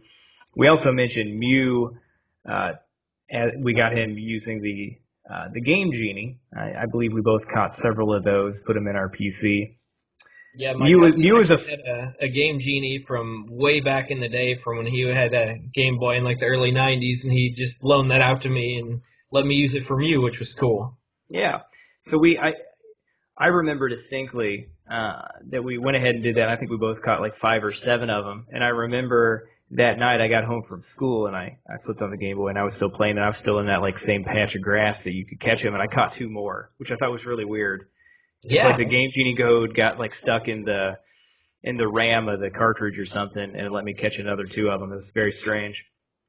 But yeah, uh, but that before even I think the, the Game Genie code was well known, I remember a lot of people coming up with alternate paths to trying to get Mew, and I remember. I think the, the most popular one was there was a truck in, was it, was it, Ver, what was that city? The one with the, with the S S N, right? Yeah, Lieutenant Surge. I'm trying to remember which, which one that was. Cer, no, it's not Cerulean. Um, anyway, that town had a, had a random truck in it. And I think it was like the only truck sprite in the whole game, if I, if I'm remembering correctly. And the, the the strategy was you use strength a certain number of times on this truck, and you can push it aside, and Mew is just hiding out underneath it. Totally didn't work. did not work. That's actually when I didn't spend much time. I did not waste my time on that like I did the Peekaboo one. But I also don't think, I'm not sure that's one that actually went around our school at that point. No, I think I just found that one on the internet because, like, I started looking on the internet. I had dial-up back in the day on my uh, big old compact computer we had at home there, and I would just search for all kinds of just Pokemon rumors and stuff I could find on the internet about all the secrets. That wasn't, and it was super easy just to go there and actually, you know, use strength on the truck. And it took two seconds to figure out it didn't work. So no, I actually think I think the myth was you had to use it more than once. You oh. had to use it like a like I don't know, like sixteen times, some like arbitrary number. But I could be I could be hazy on that. Yeah, I don't remember. I know you at least tried that one. I think I even tried that one too, and I didn't put a whole lot of stock in it because then after a while too. We didn't really care because we ended up getting Mew. Yeah. But yeah, the Peekaboo one, and on, ironically, Meryl, Peekaboo, whatever, is probably my top six favorite Pokemon ever. I think just because of the hype of that myth. He's actually really good in uh, in competitive battles these days. He's one of my overall favorites, not from Gen one, of course, but love me some uh, Azumarill. Yeah, I mean, they came out in Gen two, right? Yeah. Yeah. So, I mean, that the, there was, uh, we've talked about a lot of really cool things. Uh, so, Buck, I wanted to do something fun with you, see if see if I could remember and see if you could remember. I, I, I came up with a list of what I thought were your top six favorite Pokemon from Gen one. And I wanted to see if I was correct. All right, shoot. I'll, I'll come right. up with yours real quick here. Okay. I know at least a few of them off the top of my head that they have to be right. Okay. So we got Blastoise, obviously. Yep, definitely on there. I think Pidgeot's up there. Actually, no. No? Did that one change? Because it was at the beginning, for sure. That, that one's changed. I think it's even changed because of some of them I used in, in later versions. If we were just talking strictly Gen one... We are, probably... talking, uh, we are talking Gen one strictly. I know, but like, okay, these are Gen one Pokemon I end up liking more because of later versions, maybe. Okay. Fair enough. Different moves, different sprites. They looked cooler. I understand. I do understand that. Okay. Uh, Electabuzz for sure. Definitely. I know he's your boy. He's my Kingler. boy. Kingler. Kingler is also my boy. Oh, yeah. No one oh, uses yeah. Kingler except me, I swear. Absolutely. And if, if I'm not mistaken, uh, Jolteon was your boy back in the day. No, actually nope. it wasn't. No? Did you use yeah. any of the evolutions nope. back then? Eevees until Espeon in Gen two. Okay. Fair enough. Got that one wrong. And then I want to say you were a pretty big fan of Articuno back in the day. Uh, I Yeah, but not as much as some others. Fair enough. Well, I totally failed. I only got three of them. Oh, miserably. I thought you were going to get... One I figured um, that you definitely would have gotten was Gengar. I've always been a big Gengar fan. I didn't actually think you got too into Gengar until uh, later generations. I thought about that one, and uh, I put that one on hold. Yeah, definitely Gengar. I was um, a big fan of him back then. He's one Was he on your team in the original? Because I don't remember him being on your team. Um, yeah, by the end, he was definitely on my team. I think, well, one that was on my team that I wouldn't put in my top six would be Dragonite. Yeah, he was for sure on my team. I, I he was always, pretty much on everybody's top six favorite. Yeah, he, he actually I wouldn't put him in my top six favorites, but he was on my team every time. Yeah, he was freaking good. Arcanine is in my top six. Yeah, I had him on the list too, and I took him off, so I shouldn't have done that. And the one that you probably wouldn't have guessed because I ended up liking him a lot and using him in fairly competitive teams later was Aerodactyl. I didn't think you'd get that one either. Oh, no. I, neither one of us used him back in the day. No, I didn't use him at all back in the day. But, yeah, later on I ended up using him a lot and, and wrecking. Especially I remember wrecking some of Cube's teams with Aerodactyl. Some good memories. Oh, yeah. Yeah, I don't I don't remember him at all. So do you, do you have do you have six guesses for mine? Well, obviously Venusaur. Absolutely. And uh, I'm going. You were always uh, huge on Seadra. Seadra was my boy. He was he was he was the he was the last adoptee from the final or from Gen One. He was a wow. he was a he was a late selection for me. That was probably one of them that uh, one of your more unique ones, like uh, me and Electabuzz and Kingler. Seadra was you don't see on a whole lot of lists anymore. No, definitely not. Because I think a lot of people go straight for Gyarados and I use him in most of my playthroughs because the the problem with Seadra is you don't get him until like the end of the game, which a water Pokemon throughout most of the game is pretty useful. And you get Magikarp so early. Right, you can buy it right outside of Mount Moon, and you can have Gyarados before you even fight Misty, which is huge. And I actually, Gyarados is one of them too. Is he on there? He is not in my top, he's not in my top six, but he's definitely in one of those twelve Pokemon that I got up to level one hundred. Yeah, I knew he would be, he'd be oh, yeah. borderline. Yeah. He's also just cool, too. Like, he's a, he's a pretty awesome design, and the fact that, uh, you know, they have that kind of, like, really weak evolution into a super cool Pokemon, I, I always really appreciated that, so. Yeah, he's kind of just iconic from back in the day is just, he just looks awesome. Golem. Which Pokemon aren't iconic from this generation? Jinx? I don't know. No, that's, that's true. There's some controversy, but yeah. Maybe not iconic. Golem has to be on there. You oh, use yeah, Golem absolutely. Every time. Golem is my boy. I use Golem in every generation that I find him. He he could, like, I probably have used him in more games than I've used any other Pokemon. You need to play uh, Sun and Moon then, because he got the, the Alolan, the Alolan right? evolution of Electric mixed in there. That sounds cool. Actually, I actually was never really that big of a fan of the way Golem looked. I actually liked how he looked as Graveler more. I always thought Golem looked kind of strange, but Geodude was, was my boy. I was man. Yeah, I liked. I just like a boulder with arms. I don't know. This appealed to me, and I mean, it was one of the first Pokemon you can get. A rock and ground Pokemon is really solid at the beginning, so. Is that a pun in there that I missed? The rock Pokemon's really solid? Or ground? I admit nothing. What else you got? And, uh, I, I don't think this will be on there, but I'm not one hundred percent sure. Nidoking? Nidoking is not in my top six, but Nidoking... Really? Yeah, Nidoking was not on my original team. He was a later adoptee. Uh, I do like him. He was one of the ones I got to level one hundred, but yeah, he is not in my tops. I know Porygon has to be on there. Oh, for sure. Porygon freak back in the day. Porygon was was just obviously one of the most unique Pokemon out of the, the original one fifty. And while getting him is annoying, having to go to the, the game square or whatever it's called and just buying coins, screw the slots. I never figured that stuff out. The game corner? Yeah, the game corner. Yeah, and you, what would you buy, like, coins for, like, five thousand gold or five hundred dollars or five thousand dollars or whatever? And I would just basically grind the Elite Four until I could afford to just outright buy Porygon. And Dratini, normally. That's true. That was, the, yeah, to get Dratini, too. Yeah, and that I usually bought Dratini as I was going through the game, and then I'd come back for Porygon. The last one I had listed was Dragonite. Yeah, Dragonite's definitely on there. Definitely. The, the the one that you missed uh, is Zapdos. Oh, yeah, you always did like him. I did. I had two flying Pokemon that I always went between, Zapdos and uh, Fearow. Yeah, Fearow, that's right. Yeah, Fearow. yeah I, had, I had four of them, so I missed Zapdos, and was Fearow the other one? No, you, you got, well, you did, did you actually guess Dragonite? Oh, yeah. You you got all of them. Never except, mind. I guess you got like, all of them except Zapdos. You did better than I did. You did better than I did. I also guessed seven instead of six. But. Yeah. Well, do you remember the the? Uh, I had one other Pokemon that was on my main team when we, besides Mewtwo.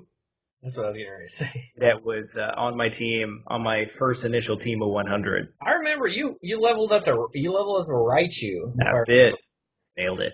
Yeah. I had a Raichu, Charizard, Blastoise, Fearow, Nidoking, Gyarados, and then the ones we've already mentioned. Yeah, leveled up all those. I just realized that two out of the six of my favorites were exclusive to Red, and I had Blue, which is kind of ironic.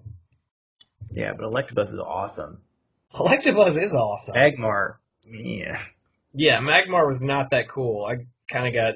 I mean, the exclusives, and I'd much rather, you know, have Arcanine versus uh, Vulpix, too.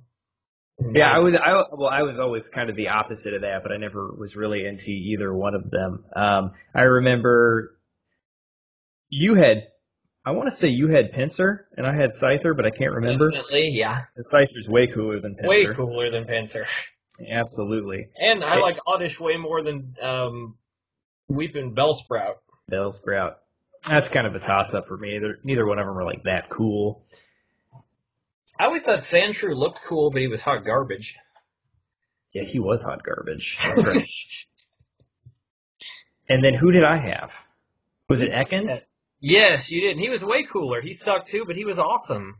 Yeah, he was pretty cool. He was also on Team Rocket, so I well, mean, that's that just what made him awesome. That's the beauty. That's the beauty of it. So, yeah, no, there was there was a lot of of cool Pokemon that were in different versions, especially some of the the rarer ones. That's the ones they kind of kept between the two versions that made you want to trade with your friends to get them. Oh, you know, we didn't even mention it. Trading also had another component to it that was very oh, important. Yeah. Certain po- yeah, certain Pokemon would only evolve when traded. And there was a very small handful, I want to say five or six that maybe did that. Let's just think off the top of our head here. We have Graveler and a Golem, Machoke and a Machamp. Poliwrath, I want to say. No. Yeah. Or is that the Waterstone? Uh, no, that's Waterstone. Alakazam and Gengar were two. Um, looking through... Is that it? That feels it like. Well, yeah. Yeah, so that really wasn't a a feature that was. But those are also some of the strongest Pokemon, too, because, like, tons of people. I was one of the. We're some of the few people I feel like that didn't love Alakazam. I feel like everybody else. I know Dell used Alakazam. I know Buddy Cube used Alakazam. Oh, no, I had a couple of buddies, too. That was, like, their main Pokemon for sure. Yeah. And, and, you know, I honestly don't blame them for really being into him because he, he was overpowered and he was just a pain to get. Abra was... He had a sweet mustache. He did have... And those spoons. Yeah, those that's true. Spoons. But, um, but yeah, that was a that was a feature that was kind of unique and definitely would have been really surprising. I don't... I'm not sure I ever actually just stumbled upon that. I think I knew that that was going to happen every time it occurred. I feel like that kind of came out pretty quick. And there's one trainer in the game that trades you like a Machoke or a Graveler or something and evolves. Just a random like N P C, I want to say.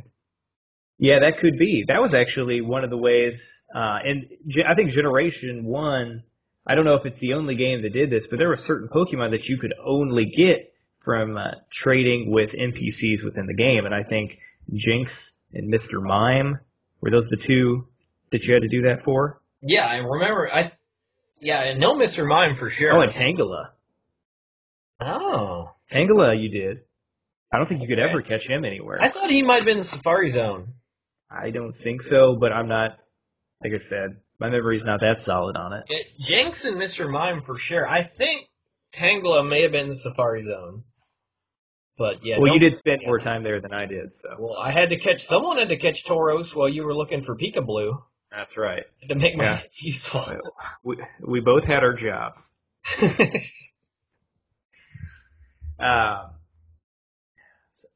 and then let's see. So the, I think there was one other way. Oh yeah, there was one other way that Pokemon evolved in this game, and that was through the use of stones.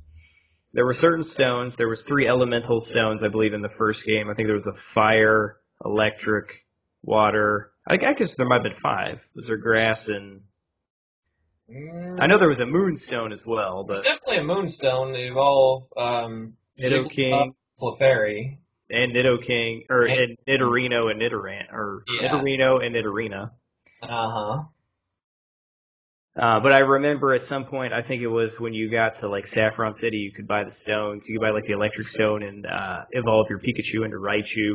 Yeah, because, yeah, the leaf one you could evolve uh, Weeping Bell and uh, Gloom. That's true. I forgot about that. Yeah, I, I never really used it that much. Did you have to do? Did you have to do that with Exeggutor? I don't think so. I never used the man, so I don't remember. I don't think you just leveled him up. Oh, and definitely Eevee. We can't we can't talk about Gen one and not talk about the importance of Eevee and what what those evolutions became later on. Yeah, they're. I love the Gen two evolutions. I like both of them a lot. Of Espeon. Uh, and Umbreon, but yeah, I wasn't a huge fan of the Gen one ones. I know Vaporeon and Jolteon are loved by a lot of people, and I thought Flareon looked the coolest, but it, it really sucks in games, so it's hard to... Yeah, I think even at this point, it's still the worst one. Oh, yeah, by far, because it has really good physical attack stats and all special attack moves. Yeah. So, so for anybody that doesn't know, Eevee was a Pokemon that, uh, basically as you're going through the story, you'll find uh, an N P C that will offer you an Eevee to take with you. And Eevee is just a normal Pokemon that I believe you get at like level twenty-five or something like that. It has really nothing special. Adorable, but really nothing special. And uh, we'll learn a bunch of normal-type moves. But the, the beauty of Eevee is you could use different elemental stones, at least in Generation one. You can use the water, uh, lightning, and fire stones to evolve them into different forms. Into one other form, and that, that totally changes their stats and also the moves that they can learn. So they'll learn water, electric, and fire moves. So it's a very versatile Pokemon. It only gets more versatile as the series goes on. I think at this point, is there is there nine evolutions, as they're called? Oh, let's see. So there's the original three. Then there's two in Gen two with uh, Umbreon, Espeon. Then we have uh, Glaceon, Leafeon. And uh, the newest one is the, the fairy one. The fairy one. What's it called? Fearion. No, I know that's not right. I know that's not right. Yeah, I don't remember what it's called, but yeah, I think that's all of them. I'm waiting for my Steel-type Eevee, which would look... I feel like it would look pretty sweet. I'd be down for any of them. Like, Eevee is just a really cool Pokemon and just how unique it is. Yeah, it's a cool concept, and I feel like everyone likes at least... Like, I'm an Espeon guy, it's my favorite. Everybody likes at least one evolution. Yeah, I like... Well, I'm still waiting on my Rock-type, but... I think... The grass one's really cool, too. I like Leafeon a lot. It looks cool, but it's not going to replace my Venusaur. I mean, please. Well, that's true. Um, I, I, I think Jolteon and... Uh, uh, I, I think I can agree that Umbreon's pretty pretty cool. Yeah, those are those are pretty freaking cool. Those two, they kind of hit it out of the park with Gen two there. And then, since we're since we're talking about... You know, we're we're kind of deep diving into the Pokemon now. I didn't think we'd actually quite get to that, but yeah, I think I mean, we I mean, enough for like two episodes of just Gen one, basically, because I still have a, a lot of potential topics to cover here, and I know we've been going for a little while. Oh, I know. Yeah, we're we're at about we're we're over the hour mark at this point. But I'm I'm just looking at the Pokédex of Pokemon. I'm just I'm looking at different ones. I'm like, oh, that one was pretty unique too. Like I was looking at Eevee, and I looked right to the left. We got Ditto. Yeah. Not. Not a useful Pokemon, but definitely a cool concept. Ditto had the ability to replicate and duplicate into the Pokemon that it was fighting and would also be able to use their moves, but at the same time, Ditto could only have the move Transform that would allow them to turn into the Pokemon that they were fighting, which was um, not super useful. You were auto- the sucky thing is you were automatically at neg one to start because you start as this little pink blob and you have to use Transform before, and they can use frickin', you know, Fire Blast and try and kill you before that. Because Ditto wasn't even that quick, if I remember right. No, actually, Ditto had pretty terrible stats overall. Yeah, and he transformed. Even when you transformed, I don't think the stats changed. I could be wrong, though. I thought the stats mirrored your opponent, but I, I they'd almost have to. Otherwise, Ditto would really suck. Yeah, I don't know. I thought maybe Ditto had, like, high health, and that that was about it. And I think one thing that occurred is Ditto would only be able to use, like, I have, like, five uses of each move. That's another thing we didn't mention. Each each move that a, that a Pokemon has, it only has a certain amount of uses. So the more powerful moves can only be used, you know, like five times maybe, and weaker moves could be used up to thirty times. And then if you ran out of moves, then you'd have to either use another move, or you get to the point where your Pokemon would have to use a move called Struggle, which would damage the enemy but also damage you and would do pretty low damage. That was just basically desperation times. At that point, you need to get it back to a Pokemon Center, heal up for free, and then go back on your journey. And they had really buff attacks, too, like uh, Hyper Beam and Solar Beam, where after you used it, you actually had to recharge the next turn. So you got to use a huge move, but then the next turn you couldn't do anything. Well, I or would like, I would like to, I would like to say that Solar Beam, you had to charge it first. That's true, but Hyper Beam yeah. was the opposite. But yeah, yeah Hyper Beam was... Two-turn move. Yeah, Hyper Beam was a little bit more useful in that regard because you could use it at the end of a battle and then you wouldn't have to pay that price. But uh, yeah, they definitely had some cool animations and really awesome sound effects. I just remember like the the really intense like laser sound effect that Hyper Beam had, and it yeah. it, it was kind of like a Super Saiyan power up, and then you like shot the Kamehameha. It, I just remember just having a really cool sound effect, and I and I felt really empowered every time I used it. It was pretty epic. Yeah, and I mean a lot of the animations for the moves uh, were pretty cool. I have a, a few of my favorites besides Hyper Beam.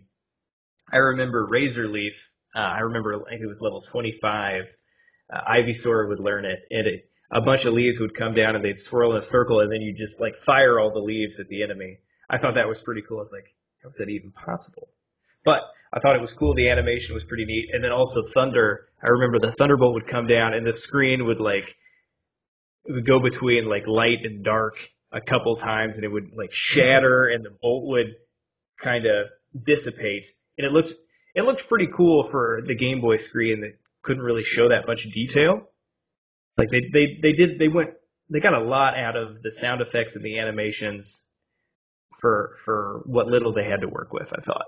Yeah, and Blizzard was always one of my favorites, too. It looked like a kind of a snowstorm, and you see little ice shards. Well, yeah, not when you use it against me. Then it sucked.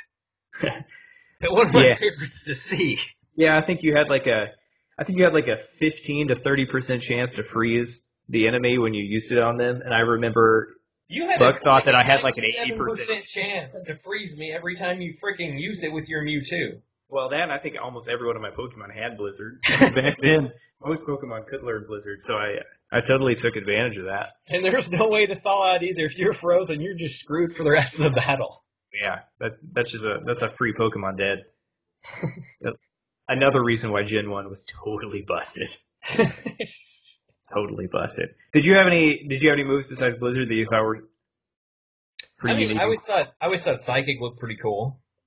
Psychic did look pretty cool. I don't think we ever... Well, I actually, a lot of Pokemon could even learn Psychic back then. Even Butterfree. I remember I had a Butterfree that was actually... His stats were kind of garbage, but he was pretty useful because he learned Psychic, and he learned uh, another Psychic move, too, like Sideways. Confusion. Confusion. Confusion, yeah. Yeah, he learned that at level twelve. That was the that was the reigning strategy to kill Brock if you got a Charmander. Yeah, and Sleep Powder was pretty early, too, so you could put him to sleep, and then... Yeah, he was he was... underrated. I don't even even know if he was overrated. I think I think a lot of people probably used him. Uh, he, he was definitely leaps and bounds better than Beedrill, who was yeah. never useful. Well, then they made him popular in the anime too. Oh yeah, that was well that was that was an emotional scene. I think it was like episode seven or something. Ash sent his Butterfree off. Yeah, I was yeah I was choked up as a kid for sure. Admitting to that. So, let's yeah, see. I mean, there's a there's a lot of other topics that I wanted to cover here. I don't know if we really have time. I mean, I wanted to dive a little bit into the anime there. Uh, the cards were just ridiculously huge at the time. That's a whole, I feel like, a topic for another day, because I could go probably do about a whole episode on just the card game. Oh, yeah. I mean, even just on, you know, the first couple sets. We yeah, could probably probably do a full episode on. I mean, we stopped after probably after like the Team Rocket set or close to it. Yeah, I may have went another series after that, but the Gym Leader series. That yeah, I, I stopped. I think I stopped around Rocket, like hardcore, trying to catch them all, if you will. Yeah, at that point, I was just buying a pack here or there. I wasn't building decks or anything like that. Uh, I also, I mean, even outside of the anime, just. The amount of toys that came out at that point. Oh, gosh, it was awesome. I had yeah. so many, I mean, I still do, ironically, have so many Pokemon toys there. Oh, absolutely. And all the, the offshoot games, too, like uh, Pokemon Snap, everyone loves and remembers on sixty-four. Pokemon Puzzle League, which was a Tetris Attack clone, is one of my all-time favorite video games, just period. Pokemon or not, just, it's, I mean, it's in my, one of my top games in general. Uh, pinball was cool. Pokemon Stadium was just ridiculously epic to see the three D models out there. Oh, there was even more. I mean, yeah, that was great. But I think the the defining factor is that is you could bring your team, if you plugged your cartridge into your Nintendo sixty-four, the game came with an adapter. You could plug your cartridge in, import the Pokemon that you were using in your Game Boy game, and use them for all of the different tournaments within Pokemon Stadium. That was uh, yeah, that was great. Right. Otherwise, yeah. you said rental Pokemon. Yeah, being able to see them come to life in three D, that was crazy. Yeah, they're, they're, it's it's hard to put that into words for for someone that wasn't around back then, because you went from these you, you went from these these pretty cool designs in the Game yeah. Boy game. I remember I remember in battle, you'd be fighting a Pokemon, and you know. Their character model was pretty cool, but the character model for the for the Pokemon you were using, their like over the shoulder representations were just like the most pixelized, garbled messes you, that you could hardly even. Going back into the games, I can hardly recognize some of my Pokemon. Like after I use them in battle, yeah, I just remember Charizard. Oh my, got hit with the ugly stick. It was it was crazy. It's they figured out like that dimension to represent the characters with just pixel art.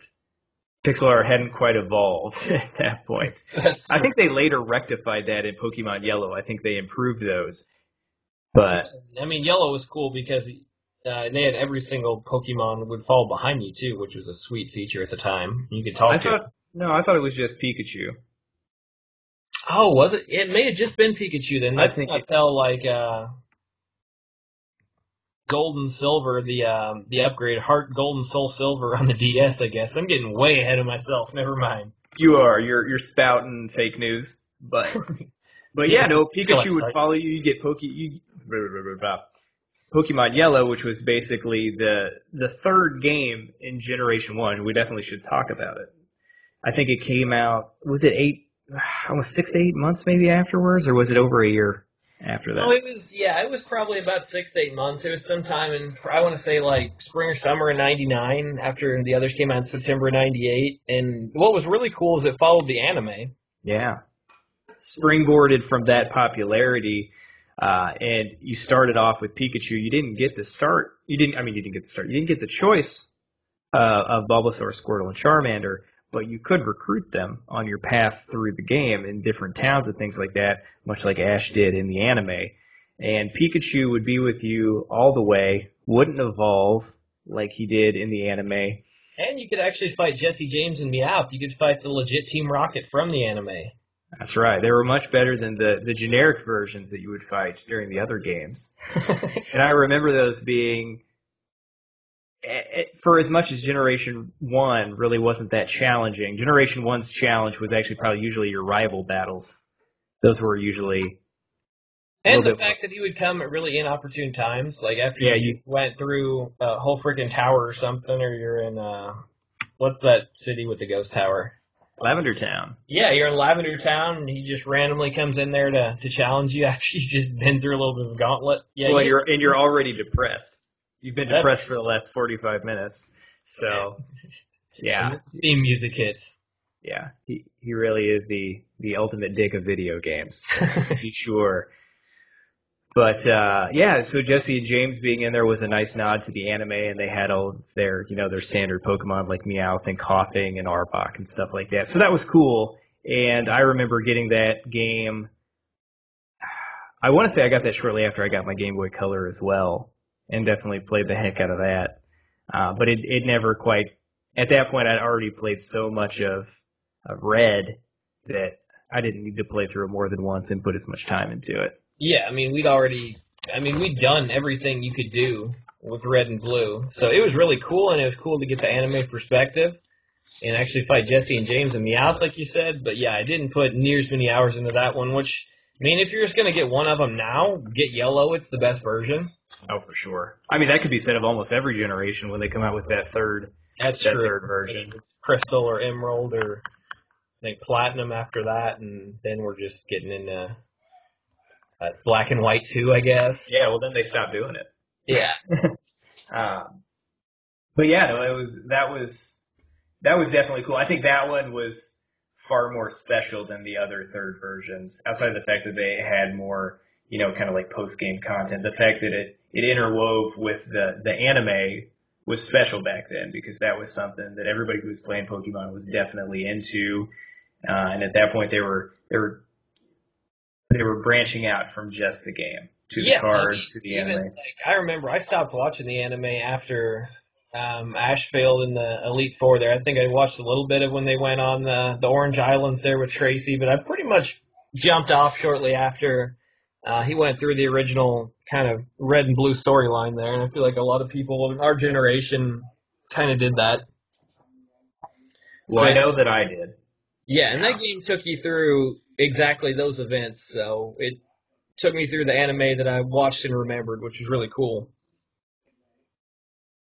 Yeah, there's there's so many memories there. Like, Pokemon for me was just like the the, the starting block for my, call it infatuation with video games, if you will. Addiction, uh, infatuation, whatever. Yeah, yeah. I, I don't even care. I'll, I'll admit that all day. Like, video games are a very, very important part of my life.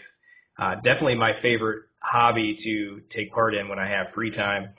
So, and Pokemon kind of just expanded that. So up until that point, I'd I'd played, you know, a handful of original Nintendo, a handful of uh, Sega Genesis games. Yeah, it but, went from a fun distraction to a full-blown hobby for you. I mean, I was a pretty hardcore nerd before that and into a lot of stuff. But yeah, for sure, to you, that was the jumping-in point. Yeah, I mean, I was a nerd, but, you know, I read books. So yes, that's true. Yeah, I would. I, w- I was a, a functionally acceptable nerd, and then, yeah, and then that stopped. But Pokemon, yeah, definitely one of those very important historical moments in my in my joy of, of video games in general. And, I mean, I, I continued playing the series up until, oh... I, well, I mean, I bought every generation, but I, I, I didn't complete too many more games past Generation two. Yeah, and I mean, that's going to be, I'm sure, a whole episode, another episode down the line sometime, Gen two, which is my favorite generation. But yeah, I mean, I've, I think I've completed every generation. I still love the series. For a series, it's hasn't really evolved a whole lot since the first. I mean, a lot of the core concepts are still there. Is that a bad pun there? Yes. I had to get you on that one. Had to call me out. No, you're absolutely right. I mean, even some of the, you know, the kind of advancements that they've brought, you know, like Z moves and mega evolutions, really not that substantial. No, I would say the biggest change that they've in the Digimon. Yeah, I would say, I mean, the biggest change is the fact that the game has become more strategic since the first generation. Has become more balanced. Yeah, and that is, yeah, that's that's one good thing that's come out of it, because generation is. And we've, we've said it several times during the podcast. It is a, it is a broken game, and there isn't much strategy outside of, you know, hitting your opponent with a move they're weak to, or rap, preferably. Yeah, yeah, just to annoy them. Honestly, a deep, strategic, competitive battling scene there. But that's a whole other deep dive for another time, too. I uh, stuck my big toe into that for a while, and that's a... It takes a little bit of the fun out of it with Eevee training everything and looking at I Vs, and that's a whole other whole other mess of a podcast. Right, and it's in, in Pokemon. While that was that was the that was the heyday of it, Pokemon. The re, last couple of years, I think it's gotten to probably its second highest peak of popularity. Well, I mean, Pokemon Go brought in the people back in our age to to jump back into the fold. Yeah, uh, introduce the original one hundred fifty Pokemon uh, in your to your cell phone. Um, where you go around and, and catch Pokemon and uh, what do they call it? Um, augmented reality uh, yeah, based I mean, on G P S. Really cool. I'm sure everybody's played it. Yeah, I think everybody's played by this point. And I mean, I thought it was really cool for about the first week or two, and then after that, I kind of got bored with it. But a lot of people still seem to like it. I mean, we go, uh, my wife and I go to the uh, the Riverwalk down here where we live, and you see tons of people every time we're down there just with their phones straight out, looking for a shiny Charizard. So, I mean, it's still still definitely a thing. Well, that, that river, uh, I played, uh, I lived in the same area when the game came out, and that the, the river was just lined with people. And you'd have a bunch of people just like huddling around a, a, a Pokemon Center, just just throwing down items and just having Pokemon pop up all over. It, that was when that game first came out. That was a very very good time, and I, I think that it's also worth mentioning. Any, anybody who's nostalgic about the first game, uh, uh, be on the lookout. If you're even interested at all uh, in the series at this point in your life, definitely if you have a Switch or if you're even looking to get a Switch, uh, the next iteration on the original series is coming out soon, which is uh, Pokemon Let's Go Pikachu and Pokemon Let's Go Eevee. It's coming out, uh, is it is it November? It's November. It's early November. I mean, I'm I wish it was just kind of an updated remake. I know they put a lot of Pokemon Go features into it, but I mean, I'm sure they'll still get my money. Let's be real. Yeah, they may even get my money. They may take a little bit longer, but uh, I'm definitely interested in trying it out. I mean, they're they're adding they're adding cool feature features like multiplayer and the. I like seeing the Pokemon in three D as well. I mean, I don't want to – they have a lot of things in there. Like, they took away random battles, which is really annoying to me. But I don't want to hate before it comes out and see what all it actually entails. Yeah, because they are – I mean, they are bringing a lot of the, the modern features of it. I mean, they're bringing the Mega Evolutions, and I don't know if they're bringing the Z-Moves and things like that into it. But uh, I think well, it'll be – if they have the Mega Kingler, then I'm going to be in. It's going to be, like, the greatest game ever. But I don't yeah. expect to see that. Uh, there you go. That'll be really cool. But uh, it, it'll be it'll be interesting to see. Uh, I doubt it. I'm sure it won't capture the, the majesty of the original games, but I know both of us own Switches, and we are looking forward to it. So uh, we we may even talk about it. Like if we get really into it when the game comes out, we may talk about it on the podcast just to make everybody aware, it, especially if people are just kind of questioning whether they should jump in. Yeah, absolutely. I mean, we're kind of on the fence, but we're going to end up getting it anyway because we're suckers. Yep, it's going to happen. Absolutely. So, Buck, you got anything else or any, you know, anything else that you didn't quite mention while we were talking about it? May I cut you off? I think we covered about everything here. I don't really want to, I mean, I'm good. I think so, too. Like, we surprisingly went uh, a while just on the game itself, and Uh, we didn't even make it to – we didn't even really talk about the rest of the phenomena that was Pokemon. We, we'll probably save that for another episode down the road. But, uh, yeah, yeah lot, lot, lots of good memories here. And, I mean, that's really all you can say. I mean, rose-tinted glasses all day for this game and this series as far as I'm concerned. Oh, yeah, nothing but great things to say about the original generation. That's for sure. Yeah, absolutely. And if anybody is interested uh, in the Buck and Chuck Gaming Connection in any of our previous episodes, this is only episode three, uh, so we're not that far in, but we do have a couple of other episodes that you should definitely check out on uh, gaming, collecting in general, as well as some of our favorite co-op games that we've played together in the past. Uh, you can check us out on SoundCloud and also on uh, Apple iOS. You can download the podcast and listen to them there. Yeah, we're on the iTunes App Store. That's what I meant. I think they, I think they figured it out. I think so. Yeah. But yeah, I mean, if you would, just please, uh, you know, give us a share on there. Give us a review, five stars if you like it. I mean, any exposure is great. We definitely appreciate it. Yeah, then if you want to call us out on any of the uh, any of the facts that we threw out that actually aren't true, and we just remember them like that. Yeah.